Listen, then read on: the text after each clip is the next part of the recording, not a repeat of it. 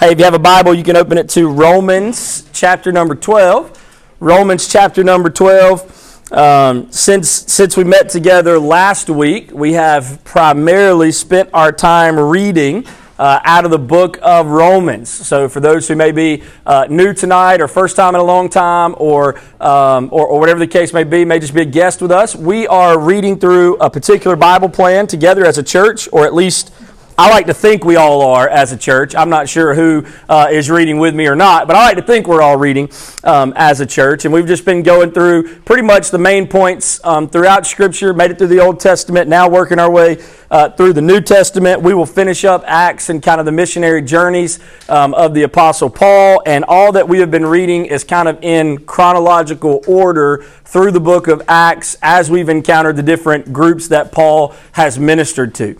And this week we've kind of looked at his ministry, not necessarily in Rome. You may not know this, but when Paul wrote the letter to the Romans, he had actually never met the church at Rome at that point. They, that church started on its own um, through other churches that had been planted, and Paul was writing to encourage the group that was there, even though he had never seen them before. So it's kind of an interesting um, uh, letter, being one of the few places that Paul had not visited, though he wanted to.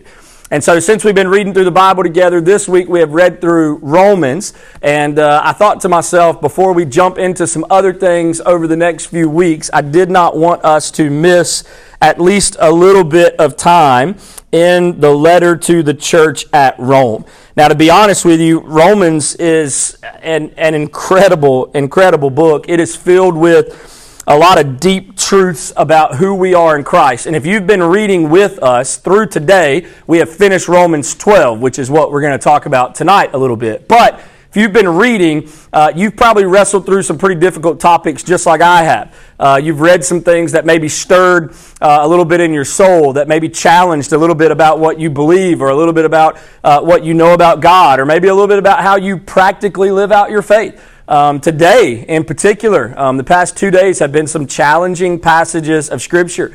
Romans chapter 9 covers a lot of content that's difficult to understand. Romans 10 and 11, the comparison of Jews and Gentiles and what that will look like when Jesus comes back. There's a lot of really difficult text that we read in those chapters. And so we could spend years uh, walking through the letter to the church at Rome, but tonight we're just going to spend a few uh, minutes together in Romans chapter 12. Now, before we jump into um, the, the scripture in Romans 12, I, I wanted to ask you a question. What do you know about Christopher Columbus. In case you're curious, that is who that is on the screen. I'm not really sure if that's what he looked like. That one just fit really well into the picture frame that was on this particular template. So that's why uh, that's the picture that's there. It's for no other reason. But do you know anything about Christopher Columbus? Humor me. He sailed the ocean blue. Attaboy. In 1492. In 1492 songs. I tell you, it's where education really lies, right? Some people say he discovered America. Not 100% certain on that, but. Uh,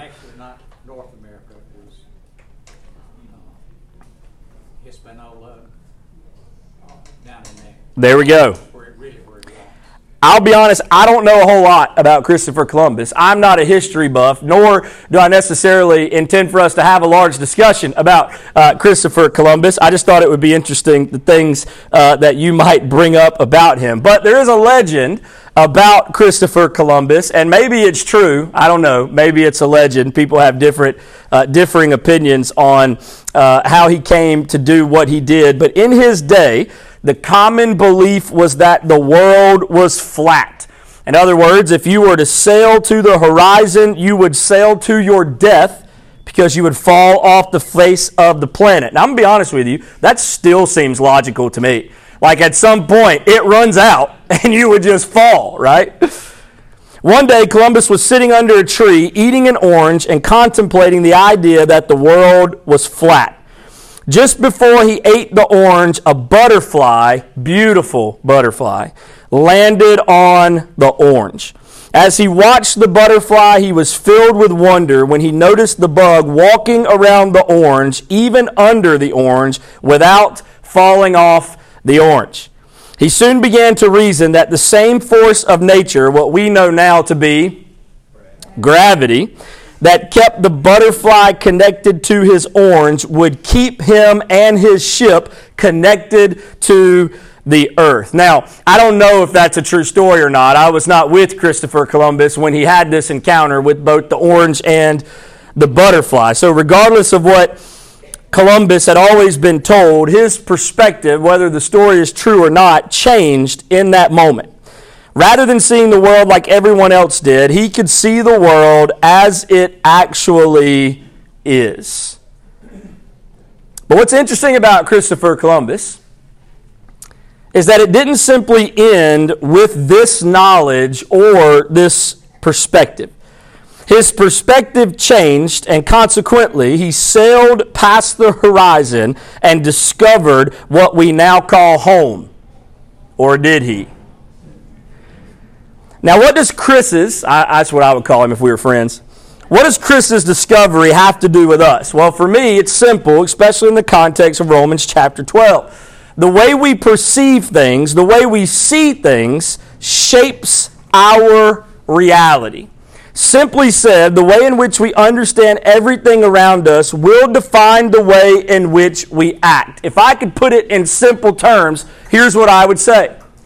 If I can see everything as God sees it, then I will do as God says if I will have the same perspective that God has on the world around me, it will make it a lot less challenging, not just to see it, but to actually do it.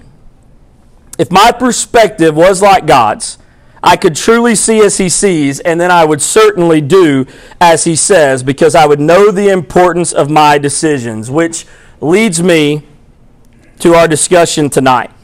How can I see as God sees so that I can do as He says? Well, I think Paul could not put it more clearly than he does in the beginning of Romans chapter 12. Very familiar passage of Scripture. I want us to look at it for just a few moments tonight. Look at Romans chapter 12, verse number 1. Here's what Paul writes to the church at Rome. He says, I appeal to you, therefore, brothers, by the mercies of God, to present your bodies as a living sacrifice, holy and acceptable to God, which is your spiritual worship. Now let's pause here on Romans 12:1 because there's a lot of things to unpack about what Paul's talking about. According to this verse, what is it that God desires from us? Sacrifice, right? Literally, we're to present ourselves as what? a living sacrifice. Now, does anybody else think that those two words contradict each other? What does it mean to be a living sacrifice? What do you think Paul means when he says this is your spiritual worship? Let me, let me share the New Living Translation of the same verse. I think it just has some interesting uh, word choices that make this a little bit more sensible in our day and time. Here's how the New Living Translation puts Romans 12:1. It says, "And so, dear brothers and sisters, I plead with you to give your bodies to God because of all he has done for you. Let them be a living and holy sacrifice, the kind he will find acceptable. This is truly the way to worship him." Now, how many have you ever heard when you see the word therefore, you do what? Anybody heard that phrase? You see what it's there for, right? Paul's obviously pointing back to something in particular. The and so of the New Living Translation, I think, makes it a little bit more clear. He has gone through Romans 1 through 11. He finds himself writing chapter number 12, and he reflects back on everything and says, and so, right? Like as if Romans chapter 1 through chapter 11 wasn't heavy enough. He goes, because of all of that. In other words, if your perspective, if you will see the world like God describes it in Romans 1 through 11, if you will see it that way, then listen to me. You can present your bodies as living sacrifices. I want to point you to a couple of verses in chapter 11 that I think really drive home the idea of how it is possible for us to do this. Romans chapter 11, verses 30 through 31. Let me read them to you. This is also from the New Living Translation. Once you Gentiles were rebels against God.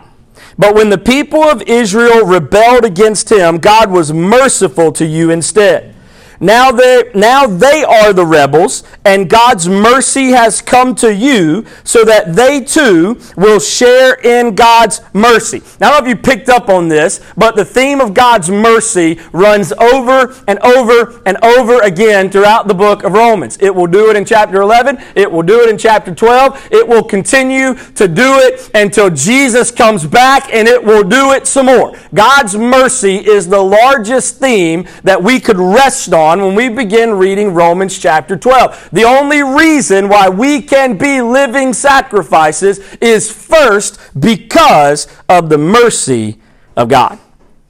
I think it's hard for us to wrap our minds around statements like present your bodies as a living sacrifice. But once we think of it in the context of chapter 11, it no longer becomes a struggle of how can I give up all that I am, but rather our only response to God is, man, I must give up everything that I am. This is why Paul begs, he appeals by the mercies of God. He is referring to God's mercy in accepting us as His children. Once you Gentiles were rebels against God. That's the theme in Romans 11. Now you're not rebels. Why? Because the mercy of God. Now the other people that receive mercy are the rebels because they rejected, but even they will get the mercy again because you received the mercy. Now they'll see the mercy. It just keeps revolving because we can do what we do, live how we live, present our bodies as living sacrifices because God's mercy has been so rich in accepting us as His children. The way I think about this best is like this God didn't have to offer us salvation, we actually deserved death. If you were to jump back into Romans chapter 6, you would find another familiar passage of Scripture in verse number 23.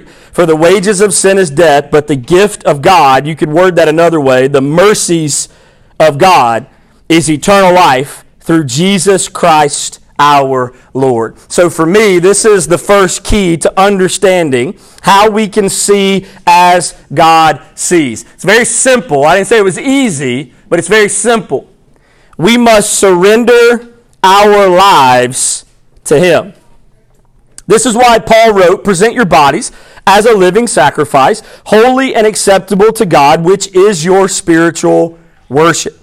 We learned some important truths about what it looks like to surrender our lives to God through our understanding of what sacrifices were. Now, when you think about sacrifices from the Old Testament, what do you know? Something had to die, right? What else do you know?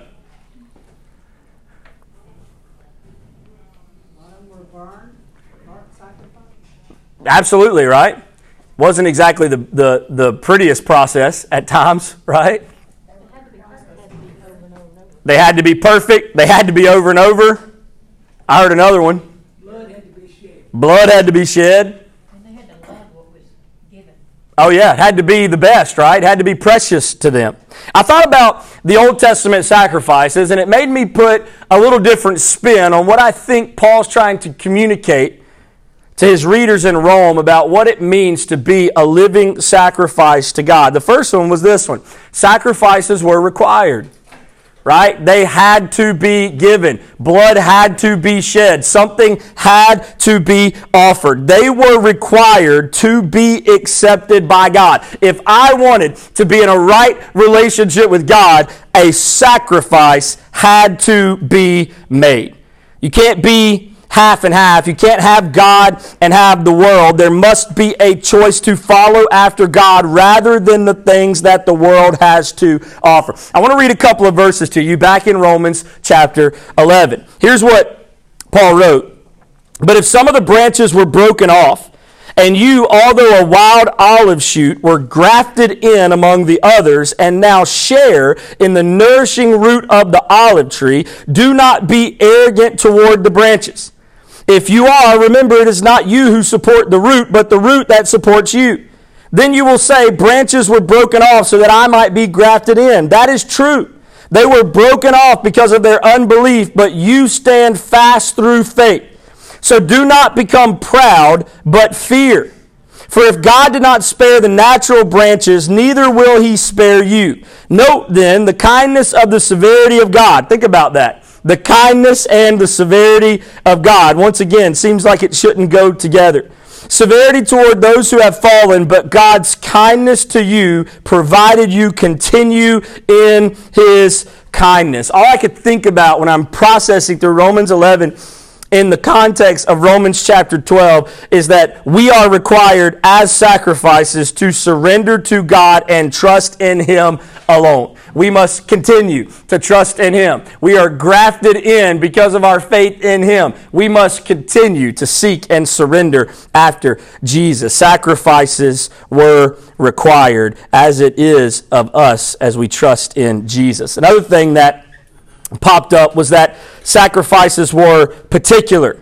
Y'all mentioned this as well. They had to meet a certain criteria to be received by God in the first place. Now, God accepts anyone who would come to Him. However, there's a certain posture that people must come to before they surrender to God. They must come to Him humble, broken, and desperate for what only He can do. Matter of fact, Romans 11 23, Paul wrote, And even they, if they do not continue in their unbelief, will be grafted in, for God has the power to graft them in again. You said, Danny, why do you bring that up? Because Paul was quick to remind us that even the people who are now rejecting Jesus can still turn to him. All they have to do is turn from their rebellion and rejection and accept the life that Jesus offers. This is also true of us. Sacrifices were particular. They had to be a certain way, certain criteria. So are we when we come to God. Another one that popped in my mind was that sacrifices were the best. You mentioned this as well.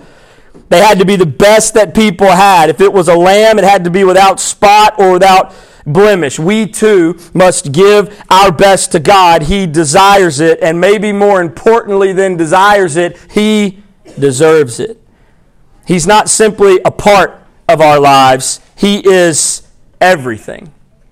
I always think about how people try to open up ways that they can allow God to be a bigger part of their life, or how they can be more involved with God or how they can get closer to God, or what can I do that, that, that, that maybe will allow God to have a little bit more access to my life. And I think about people who want to have a little bit more, who maybe haven't realized that God's not trying to get you to let Him come into the other portions of your life. He wants everything that you have. He wants the best. He's not there for a little bit, He's there for everything. When we choose to follow Jesus, we choose to become a living sacrifice. Why? Because it is no longer our life, it is His, and we lay it down freely for Him.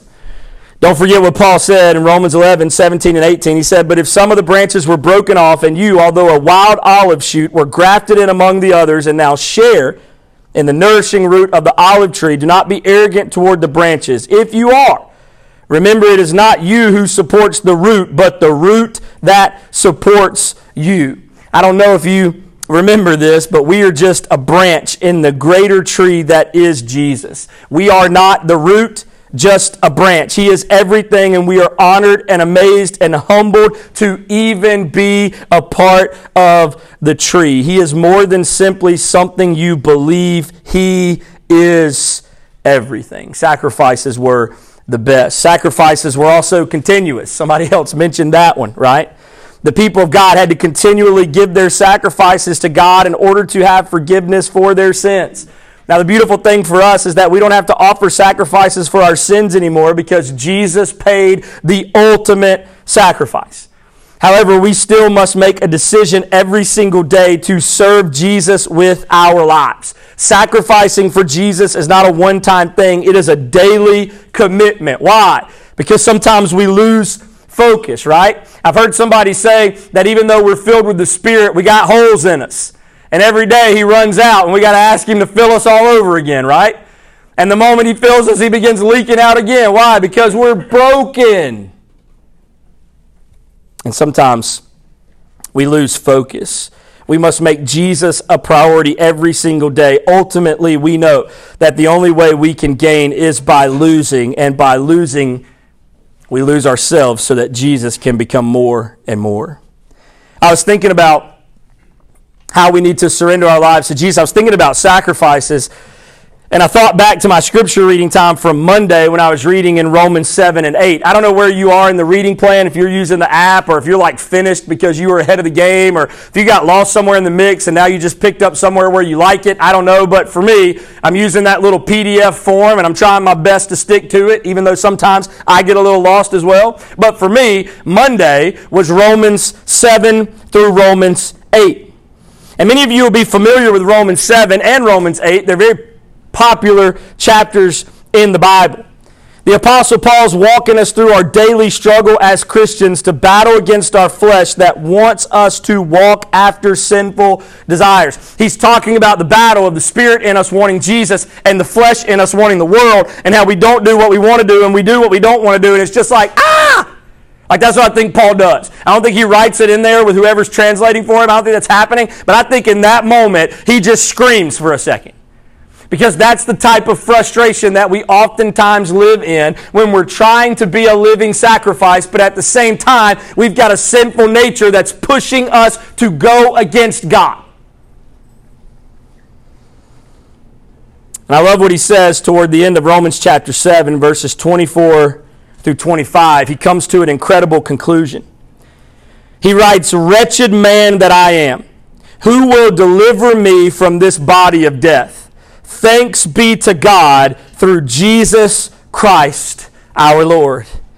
Paul isn't talking about giving his life to Jesus for salvation from his sins for all of eternity. No, listen.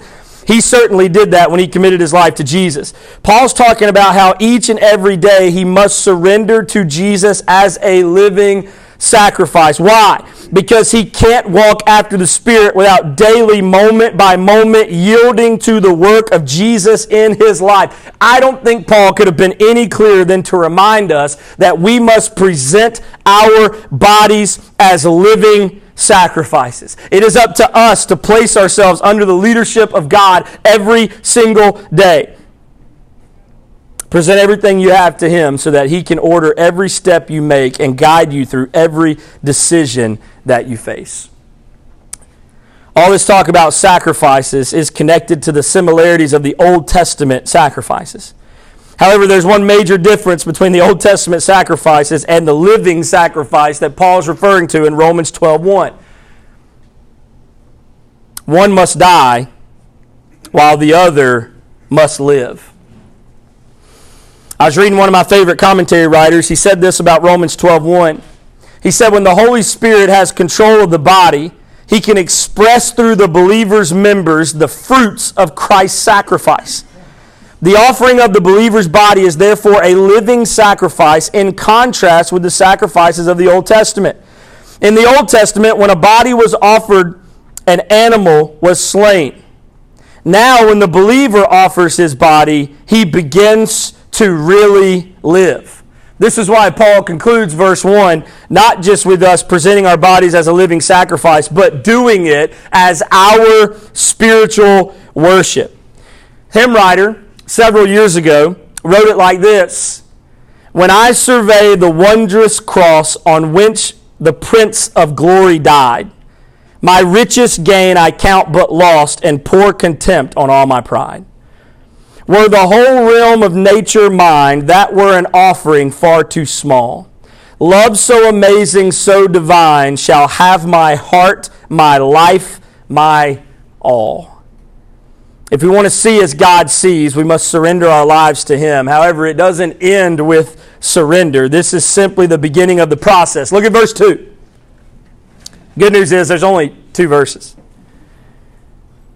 Do not be conformed to this world but be transformed by the renewal of your mind, that by testing you may discern what is the will of God, what is good and acceptable and perfect. Now, listen to me. According to verse 2, how can we not be conformed to this world? What's got to happen? Renewing our mind, right? Transformation must take place, and it can only happen by renewal of your mind. So it leads us to this. How does that happen? How does renewal of our mind take place? Well, this is the second key to understanding how God sees. We certainly must surrender our lives to Him, but also we must have our minds renewed by Him. Seems to me like a lot of people think that once they become a Christian, everything else will just automatically happen.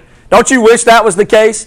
Matter of fact, in staff meeting on Tuesday, the guys were sharing different things they've been reading in Scripture, and we all came to the same conclusion. We really wish that when we got saved, God just made us do everything right. It'd be a whole lot simpler that way, wouldn't it? But the truth is, is that surrendering isn't the end, it is simply the beginning. I wish that we would just instantly become close to God. I wish that it was as beautiful as 2 Corinthians 5:17 like we talked about last week. If anyone is in, in Christ, he is a new creation. The old has passed away, behold the new has come. I wish that was instantaneous. I wish that happened in that moment and it was done and, and the work in progress was over and I was exactly how God wanted me to be. But instead, he had a different plan. He decided to leave me here in my imperfection so that the Spirit can continue to transform my life so that other people could experience the same mercy that I have experienced. What 2 Corinthians 5:17 doesn't key us in on is that the new comes in a process. Renewal is not instantaneous. It's a process of taking off old things and putting on new things. It's the process of removing the lies and replacing them with the truth. J.B. Phillips, he translates the verse, do not be conformed to this world. That phrase, here's how he translates it. Don't let the world around you squeeze you into its own mold. Isn't that what happens in life? I mean, seriously, for all the seasoned Christians in the room, right? Doesn't mean you have to be old, it just means you know Jesus, all right? How often can you say this is exactly what the world tries to do? It tries to put all of us in a mold and make us sinful like it is. That is the devil's greatest desire. He certainly does not want our minds to be renewed every single day. But Paul says, listen, you got to fight against that mold. You got to push against that squeezing. You got to make sure that you don't get sucked in where everything else is getting sucked in. How? By renewing your mind. Colossians 3, Paul wrote this to the church he said, Do not lie to one another, seeing that you have put off the old self with its practices and have put on the new self, which is being renewed in knowledge after the image of its creator. How in the world are we going to put on the new and get rid of the old? It's by being renewed in the knowledge of our creator. Listen, we don't want to be like the world anymore. At least I hope you don't. We have been changed by Jesus. Our choices and decisions should be based on Him and not on our own worldly, sinful lives anymore. But when people give their lives to Jesus, it doesn't mean that every bad thing and every sinful desire goes away. Doesn't mean that all your lustful thoughts will be gone. You'll still wake up the next day battling the same types of temptations. Doesn't mean all your insecurities will go away. You'll still wake up the next day to the same battle. The reason is because even though you have given your life to Jesus, your mind is still full of this world. The only way to renew our minds is to replace our thoughts with God's thoughts. The word for transformed is the Greek word that means metamorphosis. This is like a caterpillar that goes into a cocoon and comes out as a butterfly. It takes time. But the caterpillar is transformed from the ugly bug to the beautiful butterfly, and the same is true for us. We can also be transformed by renewing our minds. The only way for this kind of transformation, the renewal of your mind, to take place is for us to make spending meaningful time alone with God a priority. It really is urgent that we spend time with God.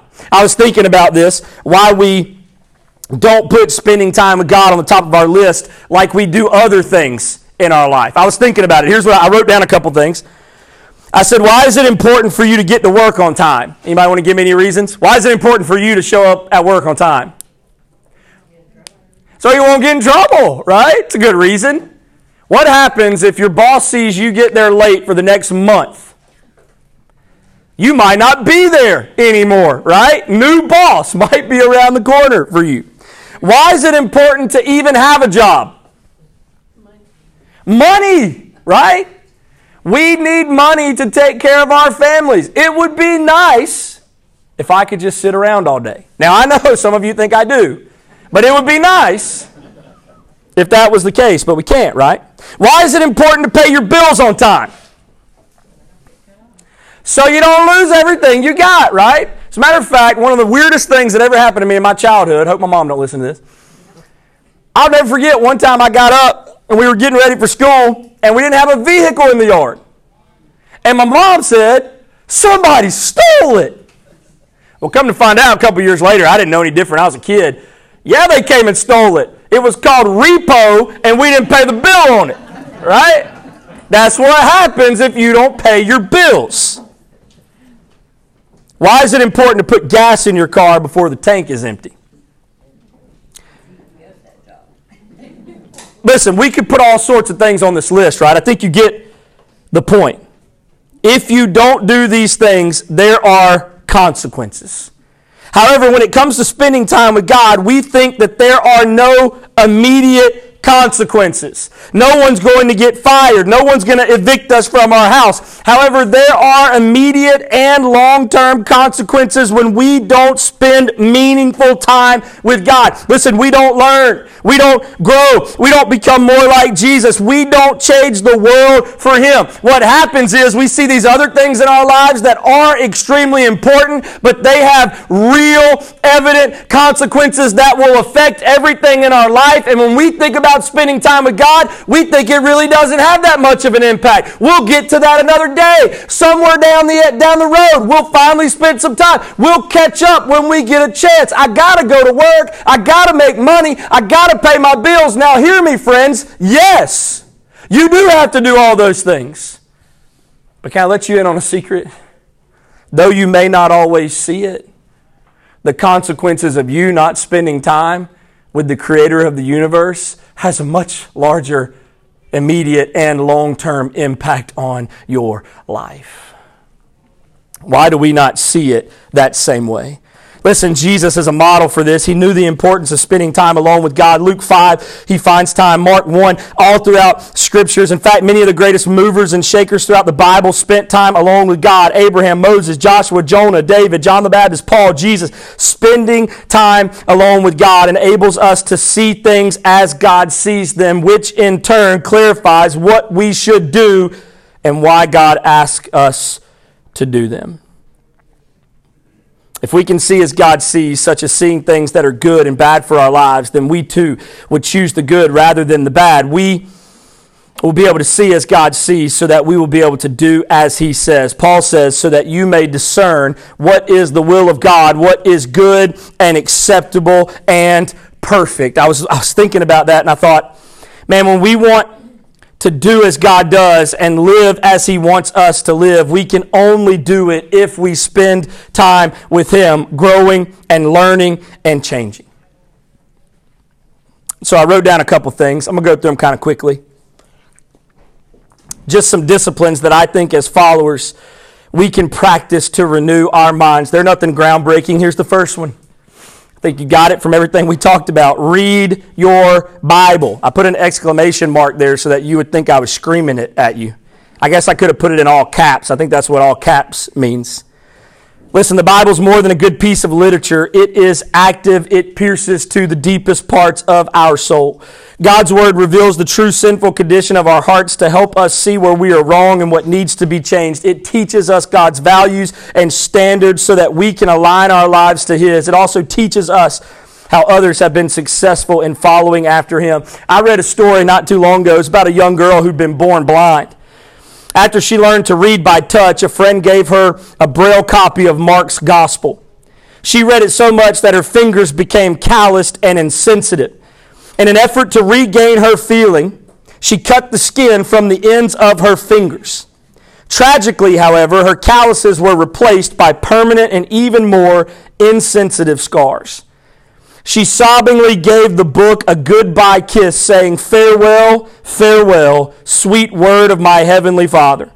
In doing so, she discovered that her lips were even more sensitive than her fingers had ever been, and she spent the rest of her life reading her great treasure with her lips. Would that every Christian had such an appetite for the Word of God. She said, Danny, how can I do it a little better? Let me give you a couple of tips. I, I don't care what translation you read. I don't care if you want to argue with me about it for days on end. Can I tell you something? Reading a translation that you can understand is much better than not reading anything at all. Just find something that you can understand that will allow God's truth to penetrate your heart. Find a time and find a place. You got a schedule for work. You got a schedule for family. You got a calendar for your events. You got places you got to be. You got things you got to do. We make time for what is most important to us. Amen? We can certainly find a time and a place to spend with God. Can I tell you something else that's so simple? Listen, just start small. I don't care if you read the entire Bible in one day, it will not do you any good. Just start small. Process what the Lord wants and start living out what you learn every single day. Can I tell you something else? Pray, pray, pray. If I could just continue to write that word to see how many times you would fill in the blanks for it, I would have done it. Pray. Prayer deepens our dependence on God. It transforms our hearts into God's heart. Listen, let me give you a few things that I just think are, are helpful for me. You say, Danny, what, how, how, should I pray? What should I pray? Uh, uh you know, what, what should it look like? What words should I say? Here's just some tips for me. If you're not sure what to pray, Man, pray through the scripture that you just read because you made time for what was most important to you. Pray through it. Whatever that might look like. Lord, help me to be like the person I just read about. Lord, when I face a trial, remind me that it's a test of my faith to be stronger to you. Lord, help me forgive as you have forgiven me. Whatever scripture you've read, pray through it. Pray through your day. Help me at work. Help me at home. Help me lead my family. Help me share my faith at this particular event. Pray through your day. Pray through your relationships, family, friends, boss, co-workers, neighbors. I've heard it put like this before. Pray for people, it creates love. Pray for problems, it creates concern. Pray for situations, it creates care. You want to know what the author who wrote that's trying to get across to us? When we pray, it creates God's heart in us. Pray, pray, pray. Let me give you another little hint. Write everything down. Anybody else in the room like me that like if you don't write something down that your spouse was telling you yesterday, you forgot all about it? Like it was just gone, like just right? Like that's me. I don't care if it's a simple little, hey, I need to ask you a question later today. Okay, reminders. This question later at some point in time. It needs to write everything down. Start a notebook for the things that you are reading and you're praying. I'm not talking about write down your reminders. You can find an app for that. I'm talking about write down what the Lord is showing you as you spend meaningful time with Him. If it's in the, in, in the Word, write it down. If it's in prayer, God put something on your heart, write it down. If it's a challenge, if it's a, a, a, a conviction, if it's a confession, if it, I don't care what it is, write it down. There are things that you will write down that you may never, ever say. Also, listen, it'll help you remember and keep up with what God is doing in your life. Here's some examples. Write about the scripture you read. Write about uh, what the passage said, why it's important, what I should do about it, how I can remember it. Write prayer requests. Write thoughts about anything at all. Do some hear journals and work through that process. Write everything down. Listen, I know this is a little challenging, but here's another tip I would give you. Memorize memorize Scripture. Memorize, memorize as much as you can. The way we act is directly connected with what we think. As a matter of fact, Jesus said this in Mark chapter 7. He said, What comes out of a person is what defiles him. For from within, out of the heart of man, come evil thoughts, sexual immorality, theft, murder, adultery, coveting, wickedness, deceit, sensuality, envy, slander, pride, foolishness. All these evil things come from within and they defile a person. Do you know where sin begins? begins in me. And before it ever happens to anybody else, it happened in here. The battle's here. The battle's here. If you're not winning it here, you are certainly not going to win it out here. Memorizing Scripture helps us to replace the evil things with the good things of God. You know how I think about memorizing Scripture? Any of you ever say an ugly word when you were a kid? What'd your mama do? Anybody else's mama took some soap and put it in their mouth? Anybody else like that? Mama said, That's a dirty mouth. I'm going to wash it out with soap. Anybody like that? It's kind of gross, wasn't it? Yeah? Some people just like eating soap. All right, maybe so. You know what I think about with memorizing Scripture? God saying, Hey, you got some dirt in there. Why don't you let the soap of my word, my truth, why don't you let it clean it out? Here's some tips that I think might could possibly help you. Choose scripture from what you read. It's a little bit more relevant to you. Place it in places that you look at a lot. Start small, right? A lot of things out there that you could be trying to memorize that would be difficult. Just start small, one a week, short, powerful verses. Listen, these things are not groundbreaking. You say, Danny, I've heard these things my entire life. I agree. Can I ask you a question? How many of them do you do? You say, Danny, I know I'm supposed to read my Bible. Every now and then I do it. Danny, I know I should pray. I try to find some time during the week. Danny, I know it's important for me to write down what God's doing in my life. I can't tell you the last time that happened. Danny, I know it's important for me to memorize Scripture. You know what I've always thought? I wonder how many people can quote as many scriptures as years that you've been a Christian. Wouldn't that be a fun test? You say, Danny, I'd be in trouble. Well, you know what I would say to you, friend? Start now. Hey, can I tell you something? Maybe your mind's dirty. Maybe your heart's dirty. Maybe your life is dirty because you haven't been washing it with the Word of Jesus. Start now memorizing Scripture so that God can change you. Listen, will you surrender your life to God and allow Him to guide you? Will you seek to renew your mind so that you are not squeezed into the mold of this world? Here it is, last thing. For those of you who got to finish out the outline, I'm with you. We need a change of perspective. I don't know that old Chris would have went anywhere without that butterfly walking around the orange. Can I tell you something? I don't think any of us are going to go anywhere until we spend some meaningful time with God either.